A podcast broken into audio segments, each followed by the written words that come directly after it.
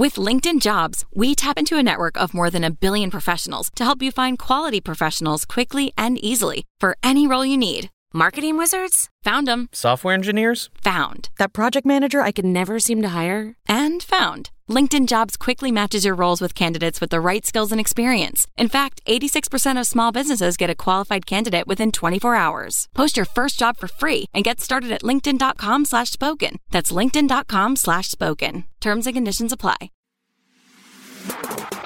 This is the Blue Moon Podcast. Coming up, we've got all the news and views from Manchester City's week. Get involved with the debate by tweeting at Blue Moon Podcast and check out exclusive interviews on bluemoonpodcast.com. It's your club and this is your show. Well, we heard this week that the Premier League are hopeful that they'll be able to finish matches in June, though other sources suggest that it might be nearing the time when the competition is declared over. I don't know about you, but if the football authorities choose that second option, then it's a shame. We just can't have been able to tell who would have won the title, could we? Uh, in all seriousness, though, with the coronavirus pandemic continuing, it's important that everything is done to minimise the spread, and football has to be an afterthought. We'll be talking about that feeling on this week's Blue Moon podcast, so welcome to the show where we can't really decide what is and what isn't worth talking about. Also, on this week's episode, we'll be looking in depth at the Academy and catching up with our EDS man on the spot, Sean Blinkhorn. Plus, we'll hear again our interview with Nicolas Anelka. I'm your host, David Mooney, and with me this week is City fan Stephen McInerney. You alright, mate? I'm not too bad, thanks. How are you doing? I'm okay. I'm just bobbing along. Good Just live, stuff. you know. Yeah. Now, I, I've, I've been watching some of your videos about how you've been feeling about the coronavirus pandemic, largely because uh, a lot of the anxieties and worries that you've had, um, I've also had. So I just wanted to kind of get into that a little bit before before we uh, before we kick off. Um, why why have you decided to start keeping a, a like a video log day by day? Um, I'll be honest. I've kind of gone slack on it now, but like initially, um, it was just my own sanity. I, I don't know about you. I handled it really badly initially. Like, um, I just kind of went into a bit of panic. I think a bit of shock about everything because it's weird, isn't it? When I guess you, I, mean, uh, in every single way, I was fretting about every aspect of life. Um, financially, I, I'm I'm losing an awful lot from this now. Unfortunately, there's nothing I can do about it either. Um, so that kind of hit home. And then my parents were still working, and my dad is high risk. And then Yeah. I immediately go into like um, immediately went into defense mode, and I was obviously you start to. I mean, I've calmed down an awful lot since then, but I found personally the best way to kind of uh, deal with it all was just to. It's almost like shouting at a wall, you know. Like you just kind of need to kind of get it out. So I just kind of put loads of things in a video diary, which I've, I've, I've been being honest, my urge to do has kind of died down since I've started to feel a little bit better about everything. It's weird how quickly you start to adapt to the new norm, isn't it? But It is, yeah. In terms of of worries and stuff like that, though, it, it, it's like, um, what are you? What are the worries? Is it is it about your health? Is it about the health of your friends and family? Is it uh, is it kind of like how long this is going to last for? That sort of thing. I mean, it's everything really, isn't it? But I mean, mainly, um, I'm I'm a very emotional person. I'm a soft ass basically, but I no one tends to worry about themselves usually. You know, um, people tend to just worry about the people around them. Um, and my parents, uh, like, I mean, I'm at the age now. I'm, I'm 34, and this year we're meant to be getting me and my, my missus are meant to be getting married, which I'm not. I don't even know that's going to happen anymore. But Yeah. I like I'm, I'm per- it's a very personal thing, but basically, I I can't wait for my parents to be the grandparents to my children. You know, like um, they've got my sisters and all that kind of stuff. But my sister, I love it a bit. She's just a bit like you know, very regimented and very like see. She you can see the kids on certain days, and it it, it kind of um, it's it's been a little bit like a little bit awkward every now and then, and she won't be listening, to this, so I don't mind saying. but um, but but I can't wait to have grandkids, so my parents can just have see, see my kids because I know how much they they're excited by it, and so as soon as this happened in my head, I was thinking, oh my god, like what if my parents are around for my wedding, or for me having grandkids, or you know, so for me having kids, so they can't be grandparents, and I know that sounds really kind of uh, it's very bleak, but you you start your head starts to go to all these places. And I'm very much a kind of person who thinks about every conceivable outcome and tries to work out how to fix it. And then all of a sudden you realize, oh wait, you can't fix this. And I think part of my brain was like, well. This is shit. I'm, I normally can fix things that I, you know, like a Yeah, or you can, about, you can then kind of work harder and get things the way you want them, or you can control them. Yeah, and I guess at the- the point when I, when it all started happening, my parents were still in work. My dad, like, um, he he's a surveyor engineer. He's going around garages and stuff like that. So surrounded by the kind of people who are still going to the pub, still probably. Um, even though he took taking it seriously, nowhere near seriously enough. And my mum works in retail in the Trafford Centre, so I was thinking they're both you know just literally people facing jobs, and yeah, I was shitting it. And um, that just shook me because all the foundations of the, everything I'd put into place. in my head, I was like, I started 2020 thinking this is going to be a great year. I'm going to get married. I've, I've, ne- I've, nearly saved for a mortgage. We'll be getting a house, and me and my missus are probably even ready to have kids next year in 2021. And everything felt so secure. And my job, I decided to go full time on my YouTube channel. And then in the case, in the st- inside, in my head at least, inside one month, my I'd, uh, I decided to go full time on my YouTube channel about a month before this all kicked off, and I had lost all my channel sponsors. I was like, oh god, yeah. I've lost like lots of revenue all of a sudden. And then all of a sudden, my wedding's up in the air. I'm gonna have to start going into my mortgage savings, and then, but most importantly, I was thinking, oh, my parents' health, and I can't do anything, and I can't see them. You know, I can't yeah. even see my parents, and I'm a big family guy, so I just handled it badly. I handled it badly, but I think a lot of us did. You know, and I'm not trying to say my circumstances are a use of any a use. Uh, sorry, are or um unique or anything like that. But personally, I like to I like to talk about things, so I like to get them off my chest, and that's how I deal with stuff. I know a lot of people have stoic and stiff upper lip and all that, but I I go mad unless I get it off my chest. So. Well, this this is kind of the reason I wanted to talk about this on, on, on this week's show because like it's it's a very similar kind of experience for me and, and, what my worries are. One one of the things that I am really missing at the moment is it, it's just that that human contact with people who yeah. don't live in my house. I mean, I've I've literally yeah. like uh, it was it was only a month again, like yourself, before um, the shutdown happened that you know me and my partner completed on our house. So, uh, you know, I've not I've not been able to see my parents. I've not been able to see my grandmother, who has who has been isolated. And then when you FaceTime them and you and you speak to them, it is it's good, but it's not the same. And it's no. I, I, and I like I, I I hear from my grandmother about how she's feeling down today because she's not seen anybody or or that sort of yeah. thing. And and you know you flip that on the on the other side and, and say, well, you know the weather's nice, and on a nice day we'd go out in the you know into the park or something like that. But we, we it's not something that we can do as a family anymore. And no. so I, I I completely understand where you're coming from, and I'm, and I'm hoping that a lot of people listening to this will also kind of have those same sort of feelings. And I'll I'll make the appeal again. We said it on last week's show, and I'll and I'll do it again on this week's show. If you are one of those people who is who is relying on something like Twitter or, or, or, Facebook for your, your social activity and you are feeling lonely, get in touch with the podcast. We'll put you in touch with other City fans who can who can talk about football, who can you know, reminisce about the about the good times. Yeah. Because it, it's important to, I, I think, talk about things that aren't necessarily news. Because I was one of the questions I was going to ask you if you found it easier since um, maybe you use social media less, or maybe you, you, read less news or watch less less news on TV, that sort of thing. Does that does that help you kind of, kind of put uh, keep everything in perspective? It's. I mean, the weird thing is, like initially, it's I, I, you kind of stuck between mindsets. I found personally, like the way I deal with things is to absorb as much information as possible. That's how I try and solve or fix any problem in life. And um, so it's a really horrible situation where it's where uh, my thing that I do to kill spare time is go on social media, but that was consequently also becoming the thing that was making me anxious, while also being the thing that maybe was feeding information that my subconscious felt was useful to try and defend me and my family, if that makes sense. Yeah. So you've got a really bunch of very mixed messages there, because if I don't go on social media or the internet, I feel like I'm ignoring potential life saving information because you never. I mean, even though it may seem a bit hopeful, um, uh, like you know, a bit naive or something, to hope to find something. But in my head, I was thinking, well, what if um, someone finds some kind of something, something, anything that can help or maybe increase your chance of survival by 0.01 percent? I need to know about that. Basically, that's how my head was working. So I was constantly searching, and the anxiety was constantly raising. Um, I mean, I feel personally like a little bit better now. I feel like everyone I know and love is behind locked doors.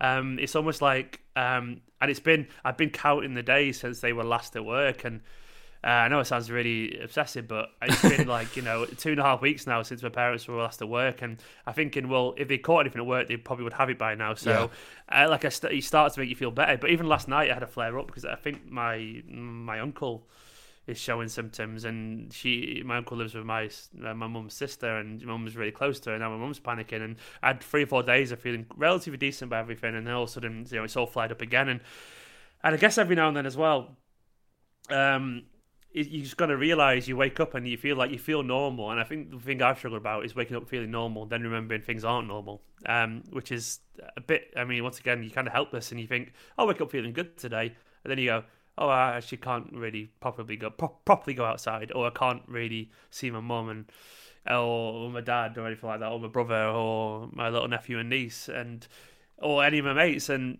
I keep struggling with the acceptance that there's no no real extra strategy either. And I'm also I don't know if anyone else, but I feel like I'm getting a little bit agoraphobic. Um, you start to like when I go out now, I'm like I just I think everyone looks like a you know nuclear bomb to me when I walk outside. Like I'm just scared of going near people. The, the one thing I will to... say about about going outside is the one thing I've made sure to do is I uh, regular listeners will know. Um, last week I, I, was still isolating. I was uh, I, would had a cough, yeah. but I don't know I don't know if I've had COVID nineteen. I know I've had a cough, so I was isolating. Um, but since my isolation's finished, I've been going outside and, and going for a, a, a, long walk every day. And the one thing I will say is uh, certainly around uh, where I live, there's there's a lot of people who are taking this very seriously, and it's it's very little things like uh, you see somebody who's walking the other in the other direction. One of you will cross the road, and one of you will, will kind of make make space for the other one, or if there's a narrow narrow yeah. gap one thing I've noticed is that people are quite happy to step to one side while you walk through and, and just keep that two meters apart from everybody. And it feels like that that there is a community spirit amongst this. So I'm not like it doesn't feel that since I've been going out and, and getting fresh air every day and, uh, and and actually doing some exercise, I've been feeling a lot better about it.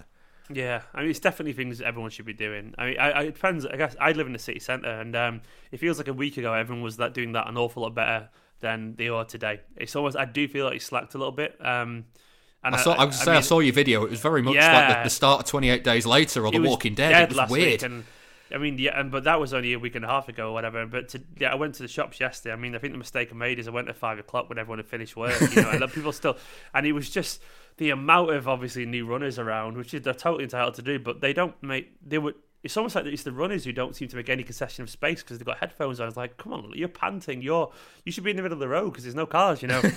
but um, it, it, it, definitely. I'm gonna basically go for walks during the daytime now on because I, I, can't go around five six o'clock anymore because it's just too stressful. Everyone's taking the, everyone's having the same idea to go out. Um, but yeah, I mean, I think largely uh, most people are trying to respect it, but I think sadly, um, it does also shine a light on how many idiots there are. Like, you know, not everyone, of course, but there's just as many idiots as people who aren't idiots, unfortunately. And those ones are a little bit less aware of some people's space. But I think we are all, I mean, a lot of us, I think, are probably getting a little bit more used to this now. Um, it's just, uh, I guess, the way I'm trying to look at it is um, uh, with my parents is I'm back at university again, you know. So I'm not going to see them for a few months or something like that. Because um, you know, when you're at uni, sometimes you don't see your parents for a couple of months or whatever. Uh, I'm trying to look at it that way. Yeah, I, I was going to say in terms of, of actually creating your city content as well. Um, you were talking. I, would seen you either tweeting or talking recently about how it feels quite trivial at the moment. About how, oh yeah, uh, uh, just like you can't decide on what is and what isn't important. And I can absolutely 100% relate to that because let's be honest, nobody really cares about the football at the moment, do they? No, no. I mean, I'm sure you've noticed the same. We were being honest. Like, I. I when I was sponsoring my channel, um, I had a target which I was it was I probably could have reached. Um, I probably would have reached it just about. I mean, I'm looking now. I'm getting twenty percent of that target in terms of views. You know, which is which is a ridiculous drop. You know, in terms of where I'm at, and I don't blame people for not wanting to watch football because I don't really want to talk about football. You know, so like, I, I mean, it's got a little bit better recently, a tiny bit better. I think people have adapted. I feel like in the last few days, people are adapting a little bit more and I mean, I think the the hunger's still not there, but I think people are more willing to talk about football now on Twitter and things like that. At very least, um, it's a very it's a nice but, escape. I think that's that's that's the way I'm yeah. looking at it at the moment. Yeah, yeah, yeah. But I mean, for the first two weeks initially, I mean, it's the last thing I wanted to do. It felt it felt like I was being stupid. I felt like I was being childish doing it, which is probably not even fair myself, but. I felt like, well, what am I talking about football for? I don't give a shit about football now. All I care about is my family. You know, and there's and, much more important um, things going on, isn't there? Yeah, exactly. But I mean, eventually, you can only really be that that kind of tense, I guess, for so long before you start to make yourself ill. And event, I mean, it's really awful that you get used to get used to seeing these numbers and all these deaths and stuff like that. But we're, we're pretty strong. We're a pretty strong species in terms of the way we deal with things and where we cope with them. And I guess we normalize things for a reason. We don't normalize these numbers of deaths because we're cold-hearted and callous. We we do it because well we're, we're trying to survive, you know. And there's there's no I mean, it doesn't help to be constantly uh, mortified, and, and and every time I do see these numbers come through, I do it does make my chest go tight, but I feel guilty sometimes for it being less tight than it was a week ago. You know, Yeah. Yet the numbers have gone higher. That doesn't even make sense. Like, how, am I less anxious now than I was a week or two ago, despite the numbers being much higher? And I, can only presume it's because our body gets used to it because we have to adapt and we have to carry on moving. And um, it's a weird one because don't forget anyone knows what to do. Anyone. Yeah. and Well, uh, that's that's a strange, strange time to be in, isn't it? Yeah, well, wh- while we're talking, we touched a little bit there on, on making football content, and while we're on City, it, we, we've had the sad news this week that Pep Guardiola's mum passed away after suffering with coronavirus. And uh, Stephen, I suppose that makes it, it harder as well when it's a famous person that you have a connection to that that Yeah. that, that has bad news like that. Well, it's um, it's it's.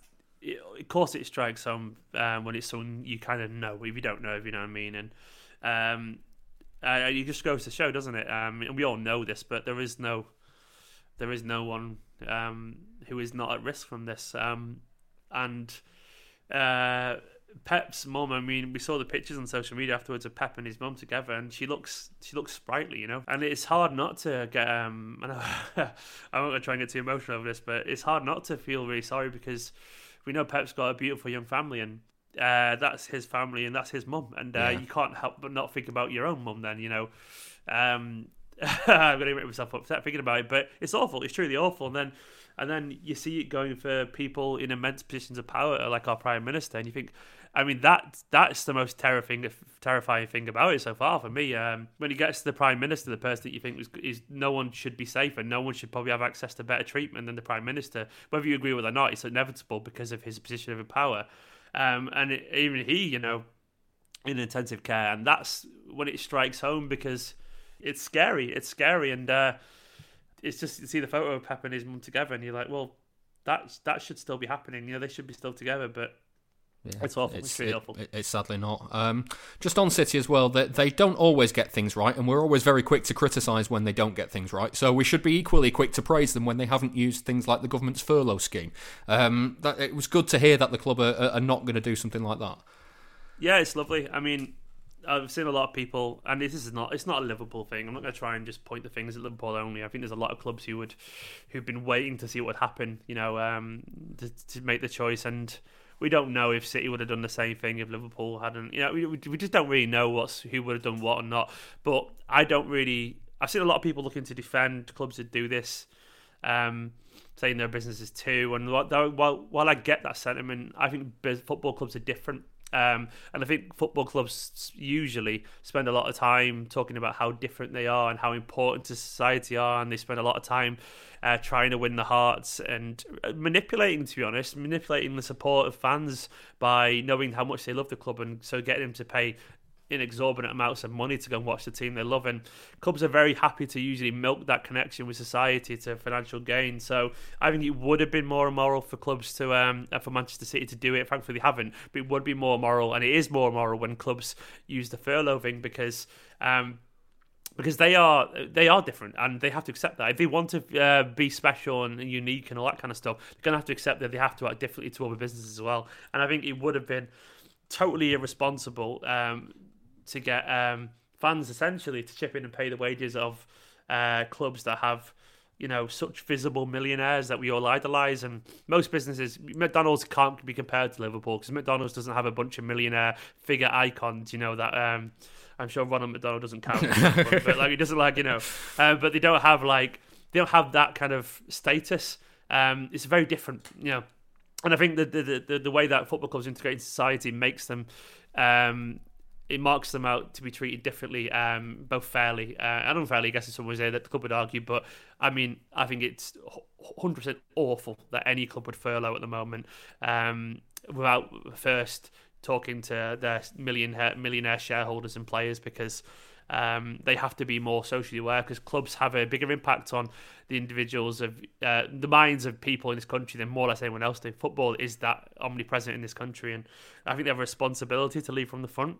Yeah. Um, uh, we've been talking about your videos. Where can people go and find them if they, if they want to have a watch of them?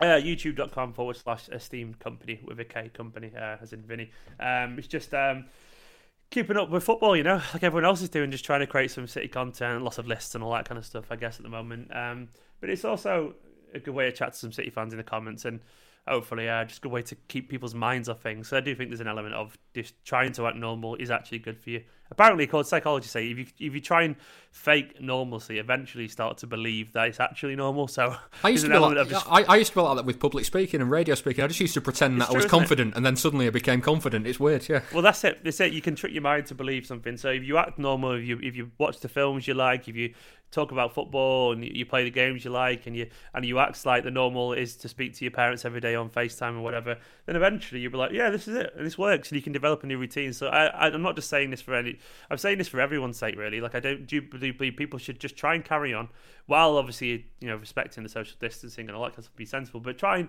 get on with life because um because there's not much else we can all do. You know, we've got to look after each other and just get on with things because otherwise we'll all go insane. so we've, we've just got to keep uh, finding things to distract us. I think there's never been a better time to try and find things to distract us at the moment than there is now.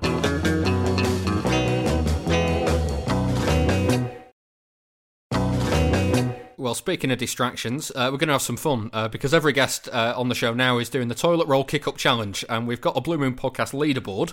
Uh, so, Stephen, I'm going to ask you to go and get a loo roll because it's your shot at it now. That, yeah. Um, so, uh, go go get yourself a loo roll. So uh, you get one shot at this. Uh, give us a count out loud as you do it, just to give you some numbers to start with. Top of the leaderboard so far is Richard Burns. He's got eight. Uh, second is Opta's Duncan Alexander with four last week, and then I'm on a paltry three at the bottom. So three will get you into the medal places uh, uh, uh, as it stands. Okay. I am wearing slippers and I've got no space in my flat, but I'm going to give this a go. This I can't. I, I, can't wait for this. So give us a count out loud in your own time. Off you go. Right, I'm going to go for it now. Three, two, one. One, two, two, two. Two. So I'm my, I'm safe in my uh, in my bronze medal position. I mean, I predicted that correctly. I'm gonna have another go just for sake of, but you can keep the two as um. Can you do? Can you use your knees? Uh, yeah. As long as you keep it off the floor with a hit, then it's, it's as long as it's not your ah, hands. It's like yeah, it's fine. Two's the first count. I'll take that one. Because I have another go. One, two, three, four, four second time. No, that'll do. Yeah. But the, the two's the count one, unfortunately two it is. Uh, so I've, I've, kept hold of my uh, my bronze medal position just. So um, unlucky on that one, Stephen. You must have been practicing with eight. You must have been practicing. Uh, That's the first time I tried it. I was going to say, Richard. I, I, it wouldn't surprise me to find out if he had been practicing. You know, um, that's that, that's yeah. the sort of thing he would do behind closed doors. Uh, right. Yeah. Well, uh, football might be on hold, but everything is being prepared behind the scenes for when the season can be resumed or when the next season can kick off. That includes everything at the EDS, and I've been speaking to Sean Blinkhorn to catch up about one player who's recently joined from Scotland. I wanted to talk a little bit about Liam Smith. He was recently signed from Kilmarnock. He'll go into the under 18s, uh, assuming that we all go back to normal from July. Um, he's so he is a Scottish player. Um, I reckon he is our first Scottish signing since David. Um, I'm gonna I'm gonna guess Andy Morrison was was a Scottish international, wasn't he? I believe so. I think. And they signed him in '98. So I'm going to say I'm, I'm to say Andy Mor- and Morrison's not uh, he's not like typically Scottish. If you want if you want to play with a Scottish accent, I don't know, probably Dickov.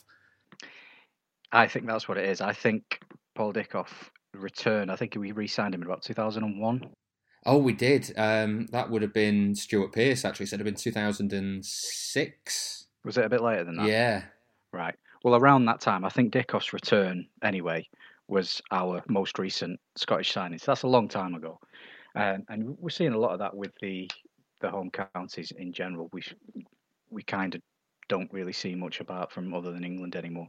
There's been a bit of a resurgence of Scottish talent recently. If you look at Andy Robertson or John McGinn or anyone along those sort of lines, and then anybody again who saw Billy Gilmour's performance for Chelsea in in the FA Cup game against Liverpool, they they would have seen a player, a technically gifted, very sound player for uh, I think he's seventeen, um, who almost uh, definitely looks a potentially world class player. Let's say uh, who just happens to be Scottish. I don't get it though because I mean.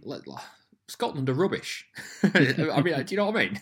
Yeah, yeah, I do. Well, they haven't been in a, a tournament since 1998, the Scottish national side. So I think in about 2012 they tried to they've come together and and and tried to plot a way out of that to try and change the the culture and as a consequence then the results that they're getting.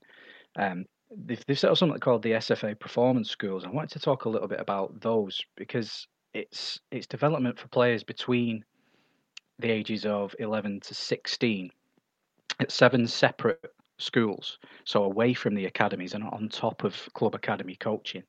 And it's like it's around eight, um, 800 hours they offer of extra individual focused training to what they class as an elite talent.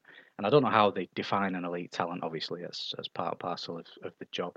I think uh, Malky Mackay is in charge at the top of the SFA's performance uh, these days. He, must have had some part in that. Somebody else runs the schools. Um, so yeah, it's. I just thought it was an interesting way to go about things to take players away from ANTS academies and focus on the individual traits.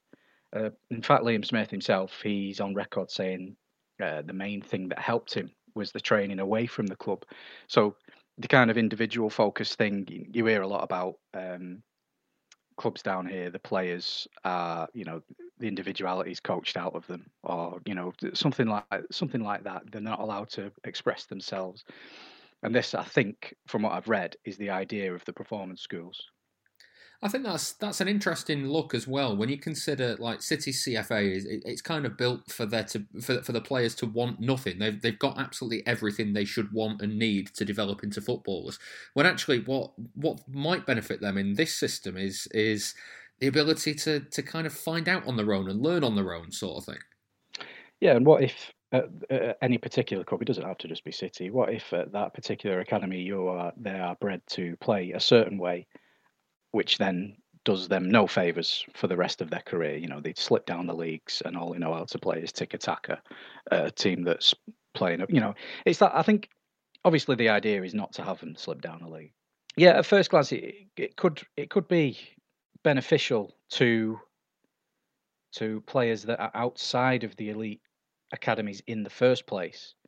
That's the first thing I thought. I thought, oh, if you play for um, say an Aberdeen or a Kilmarnock or down here you played for I don't know a Sunderland or you know you if the FA were then to step in and take them away from those academies and give them some extra coaching it might be their only um, route into some elite coaching. But the SFA they're actually looking at it slightly differently. They're saying okay you'll get top academy coaching at Rangers at Celtic at Aberdeen at even at Kilmarnock. But what we want to do is we want to take you away from that and we want to create the elite player regardless of the club situation. So I think that's a really interesting situation. I was wondering whether it could work away from Scotland. The idea that okay, you okay, you're going to get pro elite level coaching from your club, but also can we refine you individually? Can we get you to a level that you're performing that eh, kind of your club not irrelevant, but your club development is complemented, let's say.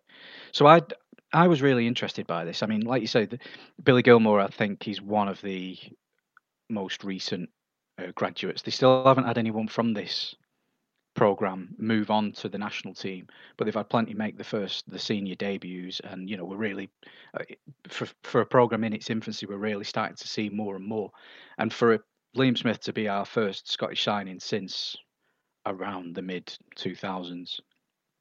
I think it's something we're going to see a lot more of going forward. So let's let's talk a little bit about Liam Smith because um, from well, I'll be honest with you, Sean, I know absolutely nothing about him. He's he's just turned sixteen. Yes, he he's turned sixteen this season. I was about to say that he'd be sitting his GCSEs about now, but he's obviously not. They're, they're, literally not happening. yeah, they're absolutely cancelled. So, um, he will go into the under 18s this coming season, if whenever it starts.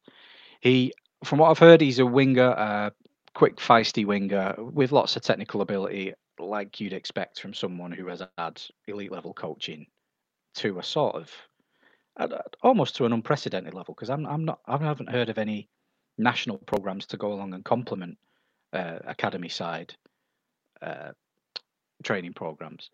So this is this is this is extra specially interesting to me. Um, like I say, we've there's a couple of Scottish lads in the academy already, but one was born down the road from me, and one was born in Oldham, so I don't count them. This is our first attempt, our first chance to see how the SFA's new direction is going, um, alongside watching the performances of Gilmour and hopefully Liam Smith will be one to really blaze a trail for a, a, new resurgence in Scottish football. This is the Blue Moon Podcast. Follow us on Twitter at Blue Moon Podcast. Sean Blinkhorn talking to me there. Stephen, since you're our, our guest this week, I'd like to touch on uh, a discussion that I saw you having on, on Twitter recently, all sparked off by the idea that uh, John Guidetti is uh, only 27. Um, yeah. What, is, what do you think? It, it, what do you think it says about our academy that there have been so many next big things that have not made it through to the first team properly? Um, I think we really, really, really, really fall down on the the whole finishing process, um, and I think we, I think it's the one kind of black mark against our football operations, I guess, in general.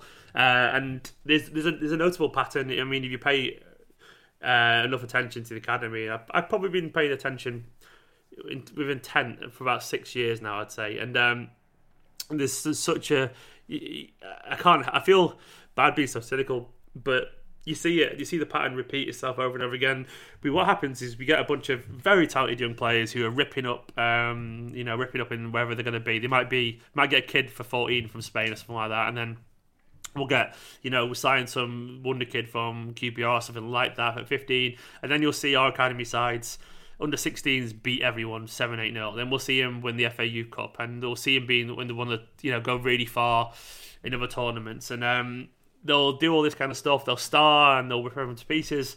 And then what happens is they usually get sent out on loan, and that usually fails. Um, for whatever reason, that loan seems to end up, you know, with them getting about two starts and then uh, three or four substitute appearances and never playing again. Or, you know, there's the odd exception, of course, there always will be, but we seem to be very bad at picking the loans for these players. And then it's not only that, though. To... I, I, always feel like if a player goes out on loan from City, that's that's generally it for their City career. Well, I mean, that's pretty much meant to be it apparently. So they, they apparently want the players. I mean, there should there will be obviously exceptions, but the the acceptances are largely apparently within the you know CFGs that if they're going out on loan, they're probably never going to come back unless there's exceptional circumstances, and which um which is weird, but I I I think we're very bad at um striking while the iron's hot. I think there's certain times where some players can only do so much where you just have to throw them into you know into the first team football for just 10 minutes you know on a bench off the bench or whatever uh, in some kind of cup game even at they're 17 just to see what can happen. Um, and there's there's so many players where they were not look at Rashford at United right? He genuinely wasn't a star for the academy teams. He just wasn't he wasn't seen as that by anyone everyone was kind of surprised what happened um, he was he only really got his chance in the first team because a couple of academy players were injured who were ahead of him. Like that's genuinely a thing, and he, for whatever reason, just adapted to life around better players and first team football really well. And maybe he had that dormant ability there anyway. But the point is, like, um, um, world class talent. Uh, I mean, usually class talent improves alongside world class training and world class world class players. I do believe that, and I think you have to put um, the best young players around the first team as soon as possible, so they get uh, access to coaching from Guardiola, so they get to learn from David Silva and Aguero and stuff like that. And I think we're very bad at knowing, or maybe being bold enough to say, "Look, I'm sorry, we're we're one City, I don't know, at one point Guardiola when we're twenty odd points ahead in the season." Like um, they could have said at some point, right, Sterling, you played loads here, you won loads. You're gonna you're gonna sit off the bench this week, and we're gonna put in, you know, we're gonna put in one of the kids on the bench just because this is it every now and then one of you guys every two or three games will have to sit off the bench because we're going to win comfortably and we're already well out in front and bring them on. I do believe we should do that because i think we could surprise ourselves with the amount of stars potentially that we could have but i mean i don't think they really particularly care because why would you when you've got that much money to spend on players you know? Um, i think clubs can be quite lazy when they've got money to take the easy way out and um, i'm not really having it that other clubs have better academy prospects than us. We're happy to buy these players when you're in the 20, 21 or whatever. But why can't we just make themselves? Are you telling me that, um, you know, Schalke's academy, where we got Sane from, is any better facilities than Manchester City's? Of course it doesn't, you know? Yeah. It's just um, we're just we're not we're, we're very willing unwilling for whatever reason to do the hard work ourselves, and I think we lack decision making um, for, for loans, and also I think the coaching level when he reaches the EDS is pretty poor. Um, he's had a bunch of uh, he said Harsley was Lee Carsley was terrible. Um, uh, they've had um, uh, Simon Davies at one point. He was just terrible. Jenny just poor, uninspiring coaches, and that's not me just trying to say it's because he didn't get any results. But you can just watch him. You know, you see. I mean, remember Simon Davies? He would spend ninety minutes sat on the bench with his arm crossed. And like that's not coaching, you know. That's just not coaching. Then you'd watch the under 18s, and Jason Wilcox at this point would be the manager, and he'd be there literally up and down the touchline talking to players constantly. You could hear everything he said to him because it's you know there's not many people there and stuff like that. Um, and we just I don't know we got a lot of yes men basically in the academy, and I think I mean, a lot of people don't care, which is fair enough. But I think we should be better than that. Uh, th- th- this because well, I was going to say in, in, terms of, of what the academy does and, and their focus, what what should it be? Should it be getting cities uh, players to City's first team, or should it be creating these players a career in football, or should it be simply creating talent that, that City can sell to generate some income, or is or should it be a, like a healthy mixture of the three? Yeah, it should be all of them. But I think the focus. I mean, the most important one is clearly making him be ready for the first team because if you do that, you're, you're setting him up to a higher level, you know, than the other categories at all. So if you're trying to get him whatever way you can to be good enough for the first team, well, you're aiming to be a star, and if you aim to be a star and four, you're going to be a B plus. You know what I mean? Where if you're aiming just to get him a career in football, you're only aiming really to be, you know, a C, uh, you know, a, a C grade, and then you might, if you don't reach that, you're going to end up being a D grade or whatever. So I always think you should aim to get the best out of them in every way possible, and then if, uh, I mean, you've seen it United over the years. United a great example where Ferguson used to give like some random kid two or three games and then sell him for four million. You know what I mean?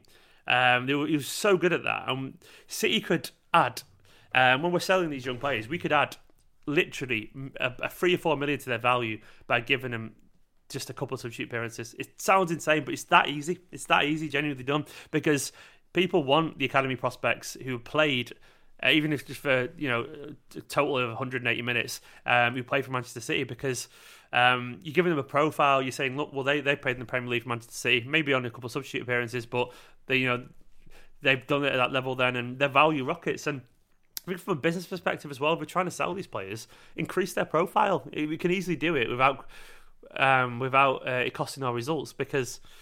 Um, well, because other clubs do it, you know. So why yeah. can't we? Um, I mean, a lot of people just a lot of people aren't really asked, but personally, I feel football's better when you've got your own uh, playing for the team, and I think trophies mean more. And I think actually, if you can get a bunch of academy players who you know who can have that, an academy player who's got um, loads of ability is better than just a player who's got loads of ability because they care more about the team, don't they? I think that's um, you know Foden reaching Foden reaching his potential and coming from City's academy is better than just uh, a player of Foden's quality because he cares. He cares yeah. more, you know, because he's been here. So I don't know. I think we should always, always try and make players reach the first team, and then if they don't quite reach it, then then we're going to give them a career and sell them somewhere else. But they, hopefully, they will got very close.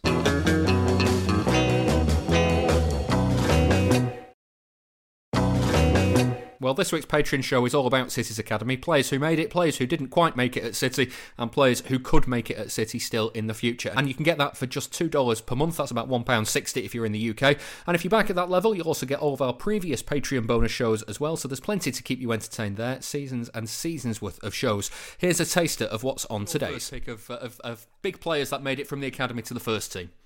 Uh, Micah Richards um, has to be Micah. Uh, another, just once again, uh, incredibly likable. Um, uh, that that smile, that kind of approach to football, and I actually watched the six one back the other day, um, and you forget how how devastating he was going forward. He like, was imperious that day. Yeah, he was. Um, he was just a battering ram, wasn't he? Like genuinely horrible to try and defend against. Because I mean, I, have forgotten how much he used to just goal hang, which I loved. At the amount of times he would be just he'd just be kind of up alongside the centre forwards, like, and he, he just loved to seem to do that. You're thinking, get back, Mike, but he was always jogging back as well, wasn't he? But but that day, yeah, I mean I've forgotten. All, it all came rushing back to me when I watched that, that game because I thought Micah just used to literally barge people off the ball. Like he just run through people with that physicality and that pace. And but I mean, for a while we were really blessed, weren't we, with him and Zaba um, yeah. battling each other. But I mean, obviously Zaba's consistency and well, stronger muscles, I guess, in the end, kind of uh, won out. But Micah, a huge success story, and just I love him once again. The guy you loved. I mean, uh, he was. I know it, this shouldn't matter and stuff, but he was the kind of guy as well that made watching City's YouTube content really fun because he was such an affable character and he, he seemed to really light up the dressing room as well. And um, he seemed to be, have a great kind of demeanor with the fans and stuff as well. Yeah, it was genuine as well, wasn't it? It wasn't. Yeah, it wasn't kind of like this enforced PR view. It was very much a this is what Micah Richards is like. He just seems like a nice guy once again. And stuff like that goes a long way because there's a lot of cynicism um, in football, and it's hard not to get swept up in it all. But sometimes you just see a guy, he just you know, he seems like a decent guy. He just wants to have a laugh and literally just wants to have fun. And uh, and I kind of admire that. Um, and I actually think he cares as well. He seems like he seems to care about people. And the other day, Micah as well was replying to um, the Man, uh, Man City Food Bank uh, set up by our friend. You know, like uh, and the fact that Mike is kind of get involved in that shows he's still got that character right now, you know, still got the heart, and just, a, a, to be honest, at his best, a very good player as well. Yeah. I mean, waste, wasted potential maybe, but still a very good player. I always felt like the slide indoors moment for him was when um, I think it was Glenn Johnson got picked ahead of him for, was it Euro 2012? It must have been Euro 2012 because he then played Yeah, in the yeah, yeah. Olympics in uh, London and got injured, and that was what started off his, his spiral of, of, of injuries for, for, for what that set him off leaving City in the end. And I just felt really bad for him because if he'd got picked for England, who knows what would have happened at that point. Yeah, hundred percent. Um, because yeah, he was on the yacht, wasn't he? Just didn't happen for him. But uh, as you said, a lot of players have that kind of sliding door moment, and that was his, unfortunately. Yeah, he. Um, I, I remember that.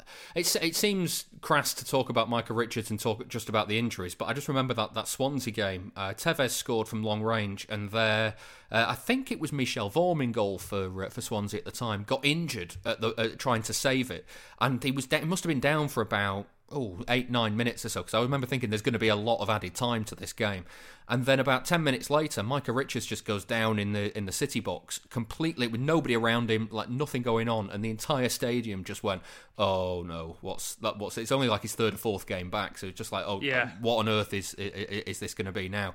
And then he was down for about ten minutes. I just remember the board going up, and it was like I can't remember the exact figure, but I just remember the stadium announcement being like that there'll, there'll be nineteen additional minutes. I just like, we've never seen this before. What what on earth do we do now? Because they take the clocks away.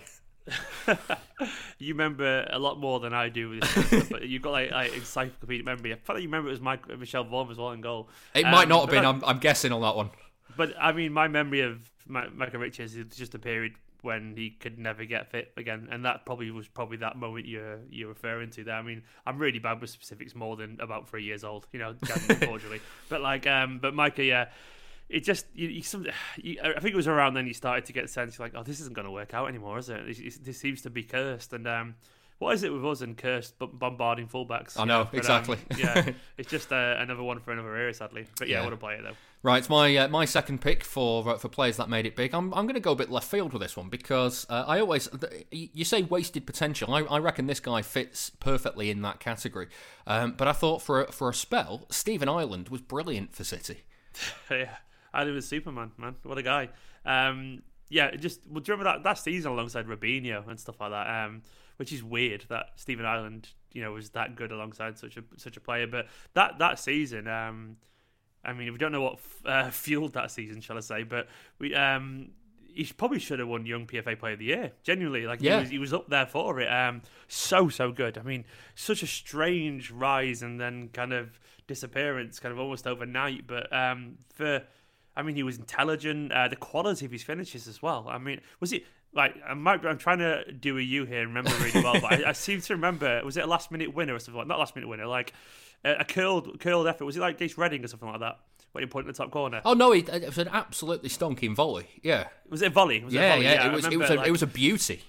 yeah. Was it Reading? It was Reading. It was under Sven. Yeah, that's there we go. I remember that one. I knew I remember something probably, but like, uh, but I, yeah, I remember that one and going wild. But that was what he was like, wasn't he? The quality of his um his movement. Um, I feel like uh, Stephen Ireland was uh, probably about 15 years too early before the free eight kind of transition. You know, like when you got these players now who can be box to box kind of thing, whatever. Like if you, I think the style that City play, and obviously was nowhere near City's level, but like the style that City play now, where you've got someone like De Bruyne and David Silva, who both they're neither a number ten or a number six, they can do a bit of both.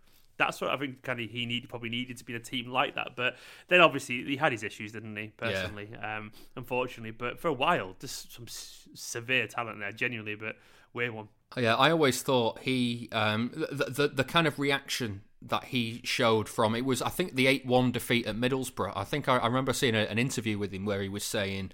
uh, you know, I, just after that game, I was driving back. Uh, I was on my own driving home, and just thinking, you know, this can't go on. We can't, we can't put in a show like that again. That Yeah, was just, yeah. it was just embarrassing. And I think he spent all of that summer. Um, like training on uh, on a different training regime. He came back under Mark Hughes and just absolutely blitzed the next season. And then it was it was the kind of transfer between Hughes and Mancini that he just Mancini just obviously never took to him. For a pledge of $2 a month, you can hear our weekly bonus show on a wide range of city topics. There's more details on patreon.com forward slash Blue Moon Podcast. A taster there of uh, this week's Patreon special. And we're going to move on. And when City returned to the Premier League under Kevin Keegan, the manager wanted somebody who would be able to lead the line and score goals that wouldn't just keep his side in the top flight, but someone who would secure them a top half finish. The boss broke the club's transfer record to bring in centre forward Nicolas Anelka after he'd been on a loan spell at Liverpool the year before.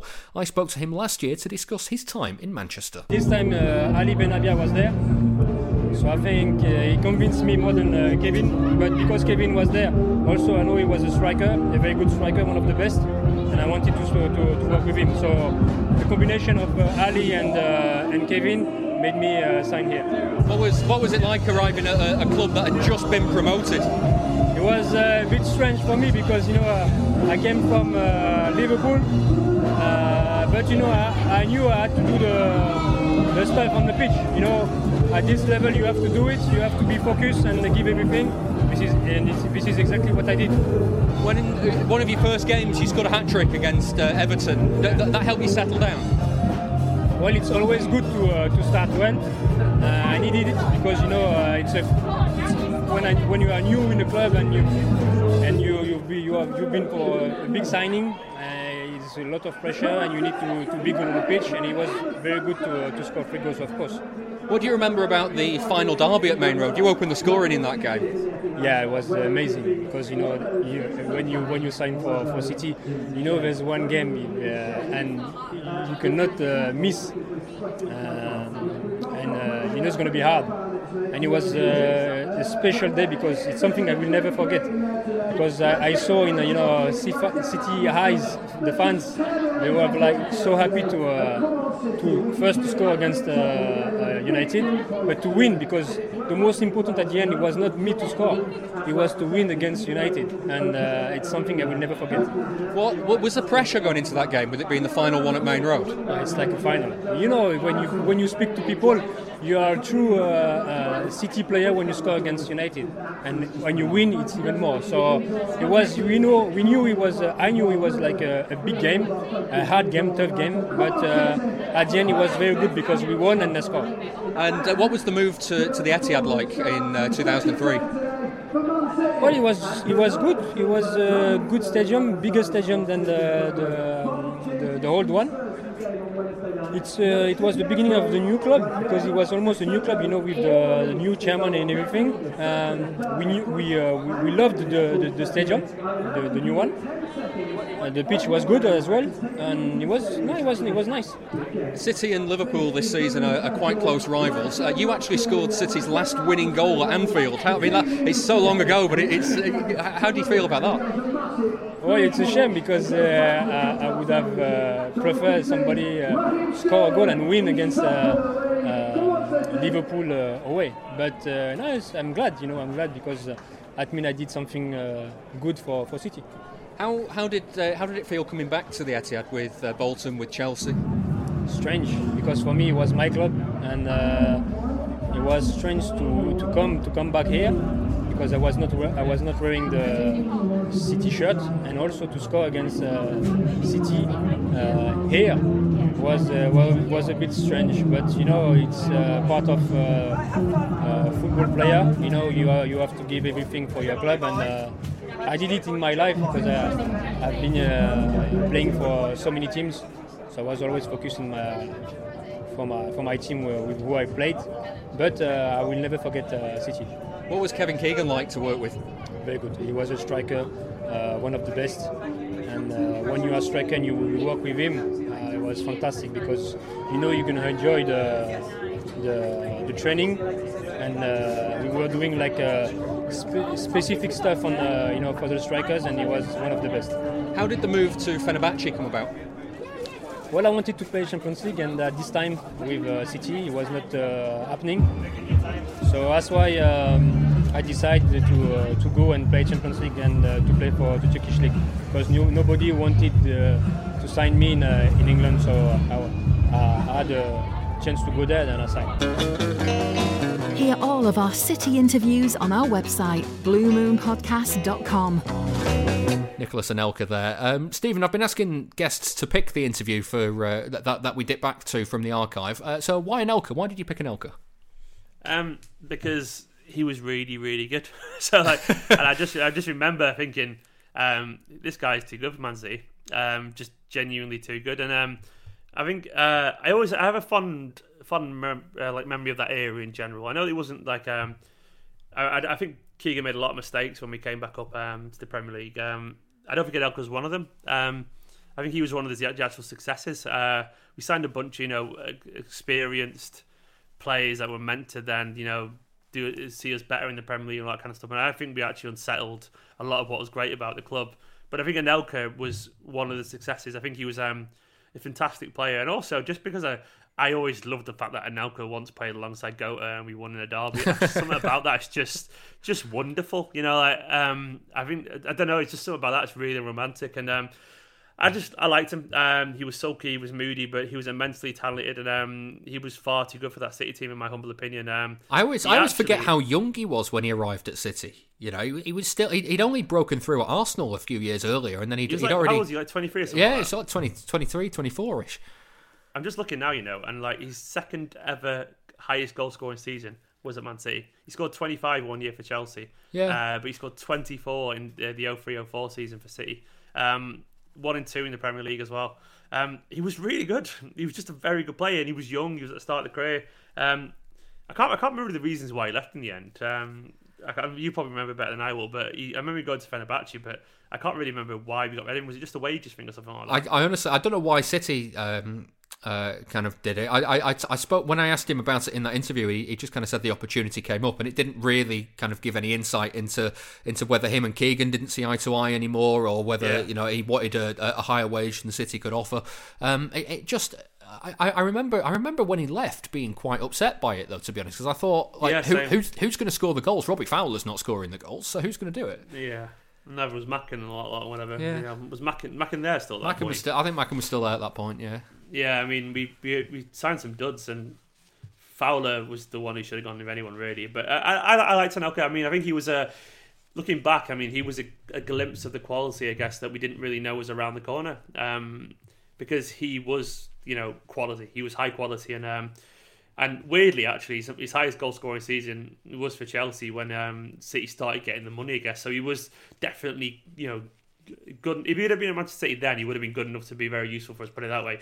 Um, but I just liked him. I thought he was really graceful, really elegant. I, I loved his nonchalant style. I kind of like arrogant players a little bit. I mean, he could be a little bit lazy, but I think he worked harder than people let on. To be honest, I think um, given where we were and given we were a bit of a shambles of a club, um, given where he'd been, you know, at PSG and Liverpool and Arsenal and Real Madrid and you know all these high-profile clubs and City at the time were a bit, you know, a bit all over the place. Um, I think we got very lucky to get him. Um, and you know he, he kept us up with the goals. Um, so I, I just liked him a lot. I thought he was a very very fun player to watch. Uh, I remember the I always remember that goal as well against Blackburn from the, the stupid angle. oh through Um, was it through Brad Friedel's legs Friedel's through Friedel's legs, yeah. Um, and I just I just remember that goal, and I really remember loving that goal because it was very Anelka, and obviously the the famously the last ever winning goal away at Anfield. Yeah, I was um, I was I was in the away end for the Blackburn one, not for the Anfield one. I, I, I couldn't can't Yeah. claim that one, uh, but uh, I was in the away end for the Blackburn one. And that game, I only ever remember it for Tarnat's free kick, and you've just I completely forgotten Oh, yeah? that Anelka got the winner. Yeah, you're right.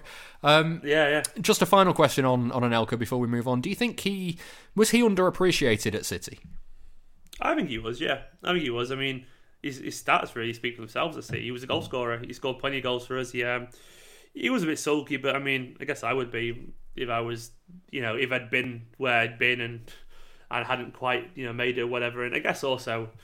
He, he, he kind of very much had to do on his own quite a lot. Um, we, weren't- we weren't that bad, but like um, he was definitely a little bit too good for us, I reckon. Um, and he, he seems to, you know, he seems to have a, a good feeling towards the club still. Um, which is nice. Um, enigmatic and a bit sulky, but I kind of like players that have a bit of personality. Person, you know, like I mean, I don't think he's a bad guy by any stretch, just a bit moody, and I've got nothing against that really. Um, good player. Uh, he spent probably, you know, he spent a good good three seasons at City. Scored quite a lot of goals for us, um, and did some pretty special things. So I think he's definitely underappreciated.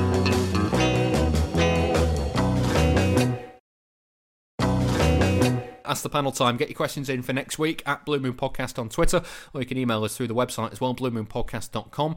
Uh, that's how Jeff Rhodes has been in touch. Uh, he asks, Is it me, or does it feel like Sane might not be moving to Bayern Munich after all? I thought it was all but certain last summer, but something tells me he might be staying at City when we get going again after all. Yeah, it's um, it does. There's a lot of rumors. There's a lot of things coming out, isn't it? Where like like Bayern's kind of uh, reliable journalists are saying, "Oh, the questioning is commitment," which I'm starting to wonder is actually we're skin and we can't afford to pay the money that they want him to, you know, that we were going to pay now because everyone's skin, I guess, and football's going to be massively hit by this. I reckon. There's a, financially, football clubs are going to be you know, ruined. And also, I think there's a moral aspect where they're going to be a little bit nervous about spending a shit ton of money on transfers because doesn't look because good if you've just people, furloughed your staff, does it? ex- exactly. I think a lot of clubs are going to be um, using it as an excuse to kind of batten down the hatches a little bit. Um, could be a good time to be academy player, actually, genuinely, um, because I think some of these lads are going to get a chance because clubs can't afford. I mean, it'll be back, of course, it'll be back eventually, but I think uh, money's going to be in. Uh, money's going to be low, and I, am almost certain City probably could pay higher wages than Bayern could, and uh, I reckon you never know. You know, football changes a lot of things, and uh, football changes a lot, or it'll change an awful lot, and players change a lot. You know, we forget that they're human and they'll spend a lot of time at home. They'll have a lot of time to think. Their priorities may shift a little bit. Um, it's going to be really weird when we come out of this with footballers to see where their heads at because a lot of them will either go like, "I'm not really happy with what I've got," because they'll take stock and think this is not really for me, or they might go, "Do you know what? My life's pretty good, and this club looked after me during a horrible time." And I just kind of want to get on with things, you know.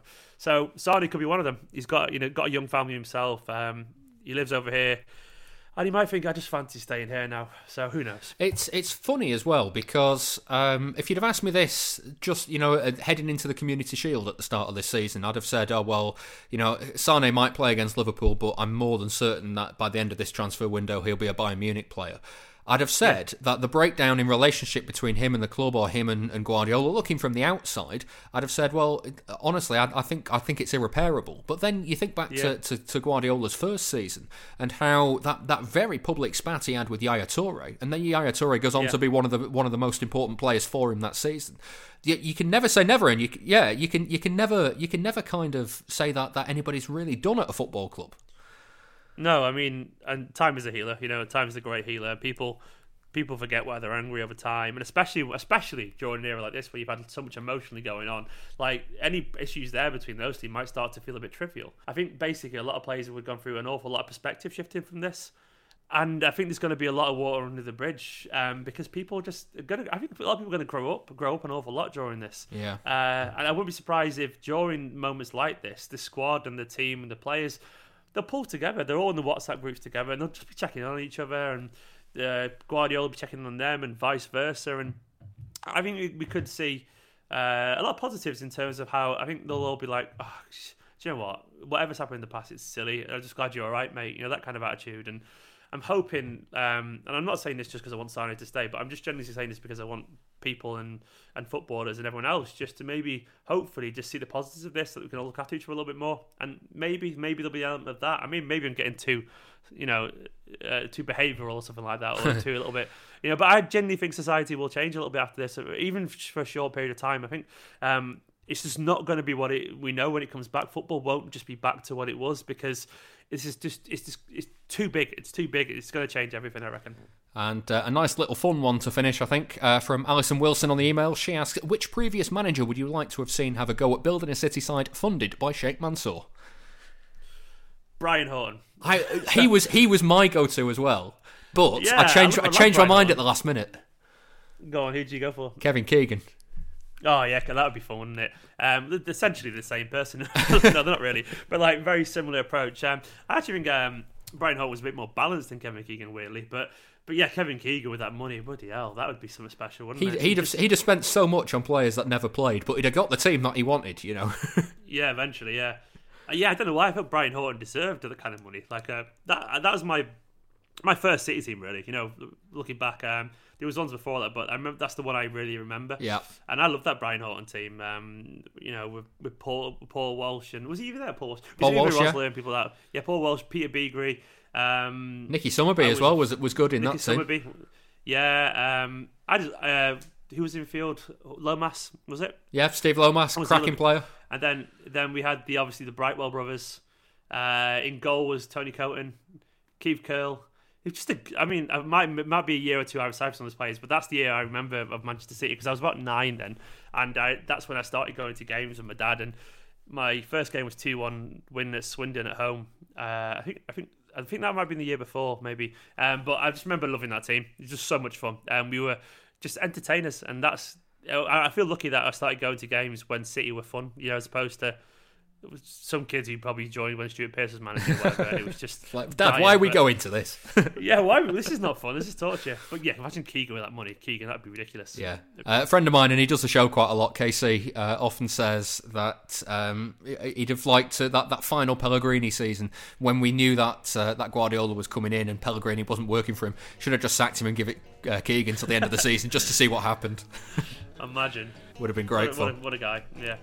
Uh, right, well, that's it for this week's Moon podcast. Thank you very much for listening. Please give the show a rating and a review in all of the usual places. And if you'd like to become a Patreon backer, then you can sign up to our bonus shows at just $2 a month. That's about £1.60 at the moment. This week's, as you heard a taster of earlier, is all about the successes and the not so successes of the City Academy. Thanks to my guest this week, Stephen McInerney. Stephen, remind us where we can uh, get your videos and your, you're on Twitter and all that sort of stuff. Yeah, youtube.com forward slash esteemed Kompany for um, some Manchester City videos. And my Twitter's um, at Stephen McInerney. It's just Animal Crossing content at the moment, though, so I wouldn't really bother. Brilliant. But, well, um, if you're, if you're enjoying yeah, Animal. Crossing, I'm sure a lot of people are as well.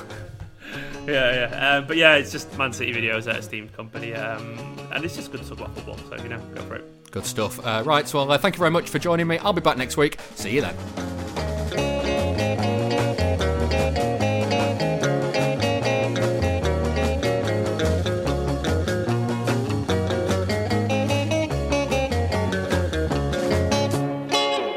Was the Blue Moon Podcast. Please support the show. Patreon.com forward slash Blue Moon Podcast.